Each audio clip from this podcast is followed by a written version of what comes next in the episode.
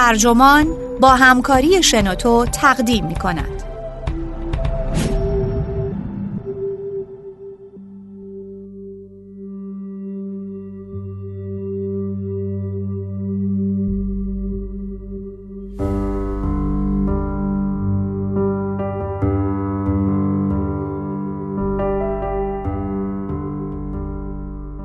قدرت مغز صاحبش را می‌خورد نوشته جری یوسیم.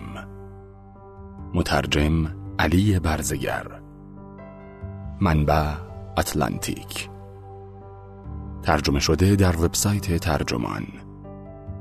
گوینده الیاس گرجی.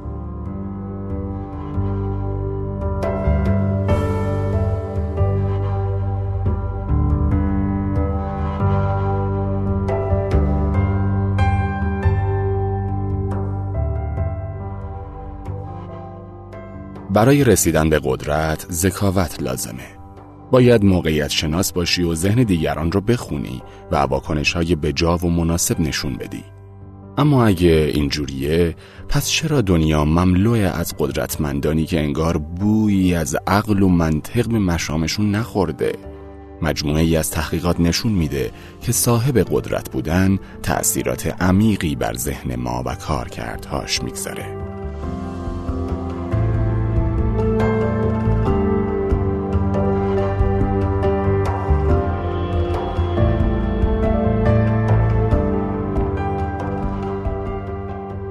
اگه قدرت یک داروی درمانی بود فهرست بلندی از عوارض جانبی رو با خودش به همراه داشت. این دارو می‌تونه از خود بی خود کنه می‌تونه به فساد بکشونه. حتی می‌تونه موجب بشه تا هنری کسینجر به این باور برسه که از نظر جنسی مرد جذابیه. اما آیا قدرت می‌تونه باعث آسیب مغزی هم بشه؟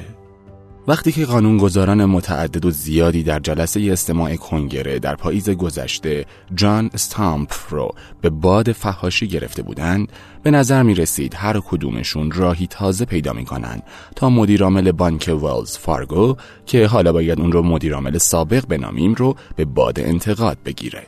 به دلیل اینکه نتونسته حدود پنج هزار کارمند رو از ساخت حسابهای جعلی برای مشتریان باز داره. اما عملکرد استامف بود که جلب توجه می کرد. اونجا شاهد مردی بودید که به بالاترین مقام ثروتمندترین بانک جهان رسیده.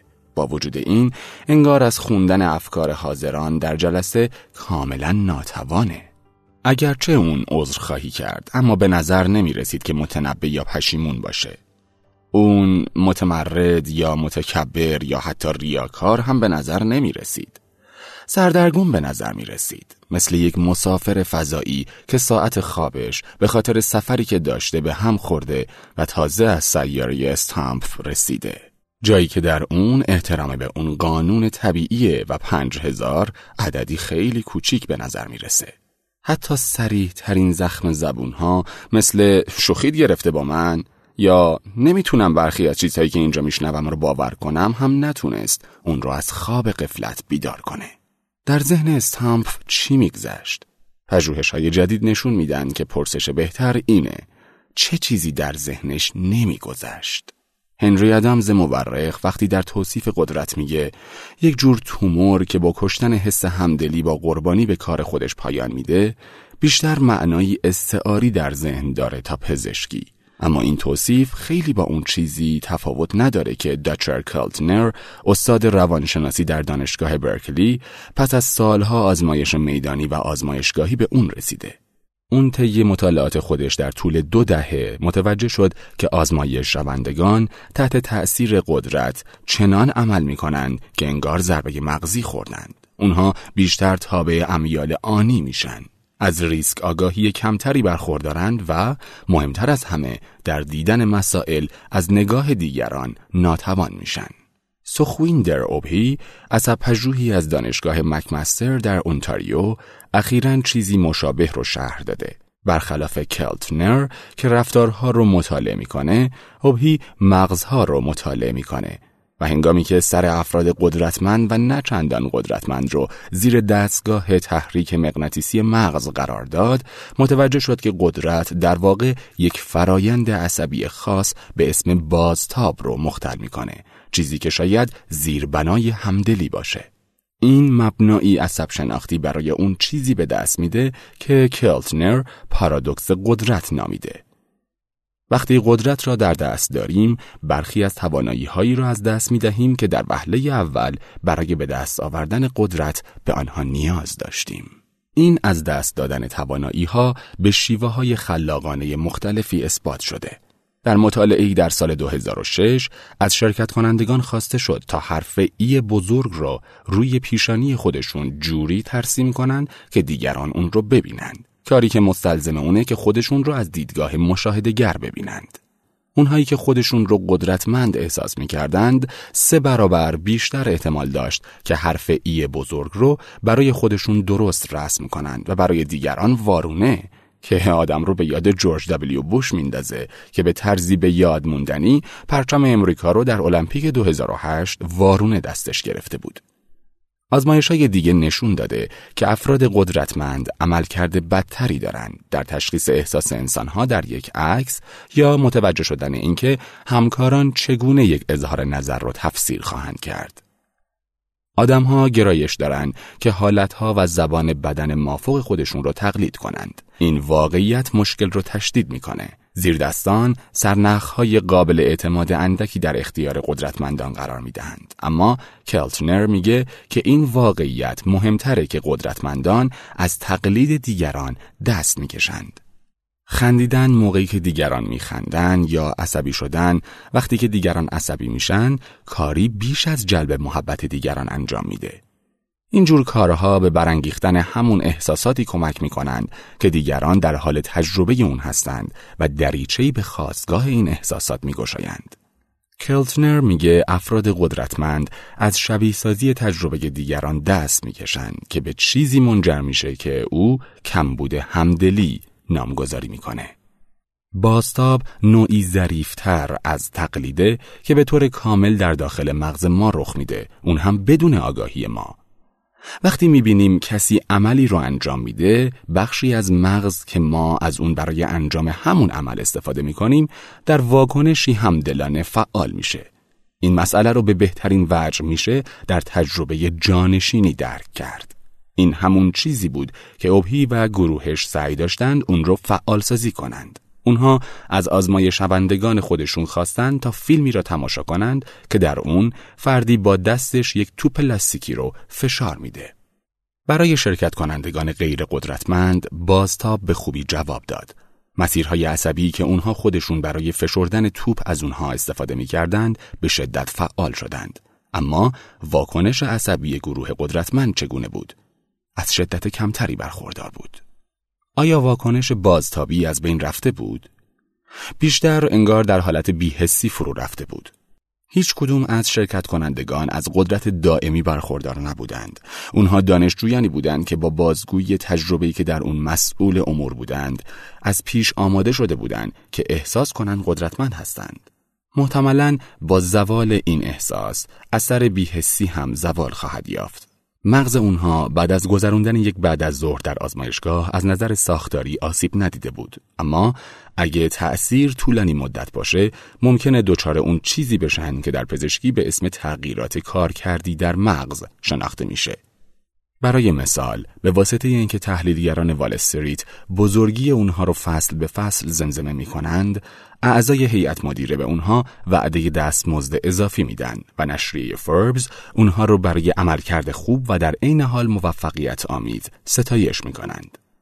من از خودم میپرسیدم که آیا ممکنه قدرتمندان صرفا از اینکه خودشون رو به جای دیگران بگذارن خودداری کنند بدون اینکه توانایی انجام این کار را از دست بدن؟ اتفاقا اوبهی یک مطالعه دیگه انجام داد که شاید در پاسخ به این پرسش به ما کمک کنه. این بار به آزمای شوندگان گفته شد که بازتاب چیه و از اونها خواسته شد آگاهانه تلاش کنند تا واکنش خودشون رو تشدید یا تضعیف کنند.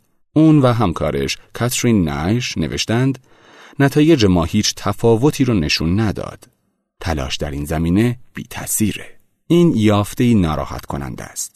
چنین فرض میشه که دانش قدرته اما چه سودی داره که بدونید قدرت شما رو از دانش محروم می‌کنه؟ امید بخش ترین تفسیر ممکن گویا این باشه که چنین تغییراتی فقط گاهی مواقع زیانبار هستند. طبق تحقیقات قدرت مغز ما رو از پیش آماده می‌کنه تا اطلاعات حاشیه ای رو نادیده بگیریم.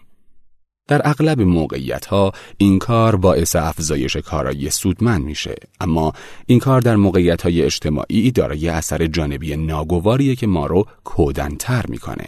حتی این مسئله در امید به موفقیت قدرتمندان یا گروه هایی که اونها رهبری می‌کنن ضرورتا بد نیست. همونطور که سوزان فیسک استاد روانشناسی دانشگاه پرینستون به طرزی قانع کننده استدلال کرده قدرت نیاز به خانش دقیق افکار دیگران رو کاهش میده چون منابعی رو تحت اختیار ما قرار میده که زمانی باید با چرب زبانی از دیگران به دست می آوردیم.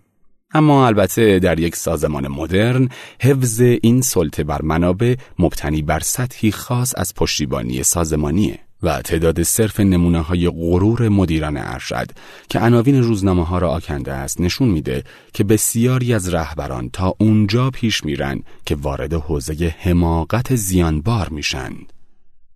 از اونجا که اونها توانایی کمتری در فهم درست ویژگی های شخصی آدم ها دارن بیشتر بر تصورات کلیشه‌ای تکیه می‌کنن و تحقیقات دیگه نشون میده که هرچه اونها قدرت تشخیص کمتری داشته باشند بیشتر بر بینشی فردی برای هدایت رفتار خودشون تکیه می‌کنن.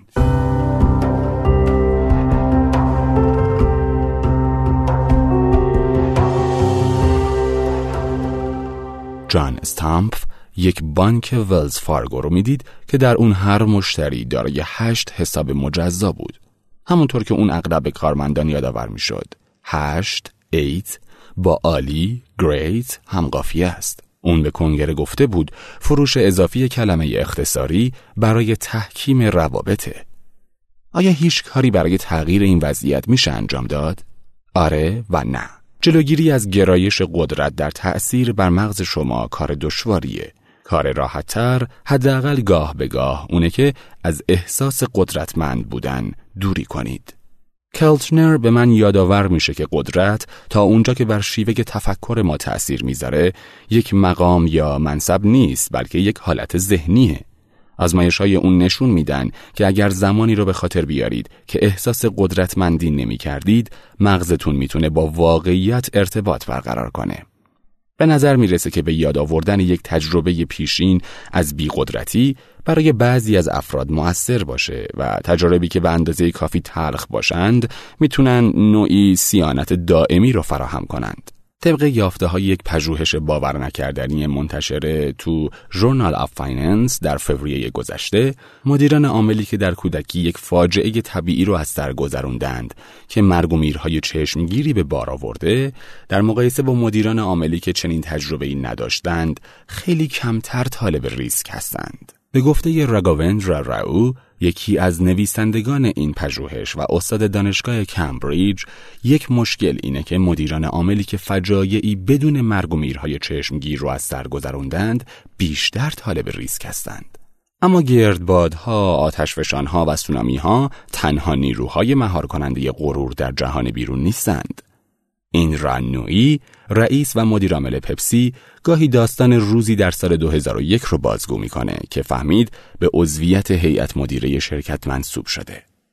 اون سرشار از حس منزلت و سرزندگی شادمان به خونه می‌رسه در حالی که مادرش قبل از اینکه اون خبر مهم خودش رو بگه ازش می‌پرسه آیا می‌تونه بره مقداری شیر بخره؟ نوعی با عصبانیت بیرون میره و شیر می‌خره وقتی برمیگرده توصیه مادرش اینه اون تاج لعنتی رو بذار توی گاراژ. نکته داستان در واقع همونه که نوعی بازگو می‌کنه. این قصه مثل یک یادآوری سودمنده درباره وظیفه معمولی و نیاز به خیشتنداری توی این داستان مادر نوعی نقش یک نیشگون رو ایفا می‌کنه. اصطلاحی که یک بار از طرف مشاور سیاسی لوئیس ها به کار برده شد. برای توصیف رابطش با رئیس جمهور فرانکلین د روزولت که چهار بار پیروز انتخابات ریاست جمهوری شد و ها همیشه اون رو فرانکلین صدا می‌زد. برای وینستون چرچیل این نقش رو همسرش کلمنتین ایفا می کرد که شجاعت اون رو داشت که اینطور بنویسه. وینستون عزیزم باید اعتراف کنم که متوجه نوعی تنزل در رفتار و حالات تو شدم و تو دیگر مثل گذشته مهربان نیستی. این نامه که روز ورود هیتلر به پاریس نوشته شده بود و اگرچه پاره پاره اما به هر صورت فرستاده می‌شد شکوه و شکایت نبود بلکه یک هشدار بود. کلمنتین می نویسه فردی به صورت محرمانه بهش گفته بود که چرچیل در جلسات با زیردستان آنچنان تحقیرآمیز رفتار می‌کنه که هیچ ایده‌ای خوب یا بد از طرف کسی مطرح نمیشه که با این خطر همراهه که بهترین نتایج حاصل نشه. لورد دیوید اوون عصبشناسی بریتانیایی که به نمایندگی مجلس می‌رسه و قبل از اون که بارون بشه وزیر امور خارجه بوده هر دو داستان هاو و کلمنتین چرچیل رو در کتاب سال 2008 خودش در بیماری و در قدرت بازگو می‌کنه. این کتاب کاوشی در زمینه بیماری های مختلفی که بر عملکرد نخست وزیران بریتانیا و رؤسای جمهور امریکا از سال 1900 تأثیر گذاشته در حالی که بعضی از سکته مغزی رنج می بردن مثل وودرو ویلسون برخی از سوی مصرف مواد مخدر مثل آنتونی ادن یا محتملا اختلال شخصیت دو قطبی مثل لیندون بی جانسون و تودور روزولت حداقل چهار نفر دیگه دچار اختلالاتی شدن که متون پزشکی اون رو به رسمیت نمی‌شناسه. اما اوون استدلال می‌کنه که باید به رسمیت شناخته بشن. سندروم غرور آنچنان که اون و نویسنده همکارش جاناتان دیویدسون در یک مقاله در سال 2009 در نشریه برین اون رو تعریف کردند اختلالی ناشی از تصاحب قدرت به ویژه قدرتی که با موفقیت چشمگیر همراه باشه که برای چندین سال حفظ بشه و کمترین فشار رو بر رهبر وارد بیاره. چهارده مشخصه بالینی اون از جمله عبارت از بی احترامی آشکار به دیگران. از دست دادن ارتباط با واقعیت. اعمال بیفکر یا شتاب زده و نمایش بیکفایتی. در ماه می انجمن سلطنتی پزشکی میزبان همایشی بود که به طور مشترک با بنیاد دایدالوس برگزار شد. سازمانی که اوون برای مطالعه و جلوگیری از غرور تأسیس کرده. من از اوون که به وجود گرایشی معمولی به غرور در نهاد خودش آن داره پرسیدم که آیا چیزی بهش کمک می‌کنه تا ارتباط خودش با واقعیت رو حفظ کنه؟ چیزی که دیگر اشخاص واقعا قدرتمند بتونن اون رو سرمشق خودشون قرار بدن. اون چند راه برد رو با من در میان گذاشت. فکر کردن به رویدادهایی در گذشته که می‌تونه حس غرور رو زائل کنه یا تماشای برنامه های مستند درباره مردم معمولی یا اینکه خودتون رو عادت بدین به خوندن نامه های دهندگان اما من حدس می‌زنم که بزرگترین مانع در برابر حس غرور اوون شاید ریشه در کوشش های تحقیقاتی اخیر اون داشته باشه. اون قبل من شکوه کرد که دنیای تجارت تقریبا از خودش هیچ تمایلی برای تحقیق درباره غرور نشون نمیده. دانشکده های بازرگانی هم وضعیت چندان بهتری ندارن. تنین نومیدی در کلام اون بر نوعی ناتوانی گواهی میده. تأثیر سودمند این نومیدی بر اوون هر چی که باشه نشون میده که مرضی که در اتاقهای هیئت مدیره و جایگاه های ارشد مدیریتی بیش از حد متداوله نامحتمل به نظر می‌رسه که به این زودی درمان بشه.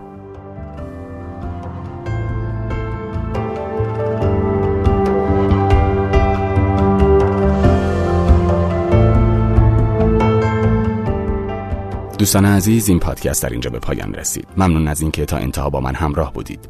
شما عزیزان اگر ایده جالب و جذابی دارید می‌تونید اون رو از طریق وبسایت شنوتو یا حتی اپلیکیشن اون با دیگران به اشتراک بگذارید. خدا نگهدار.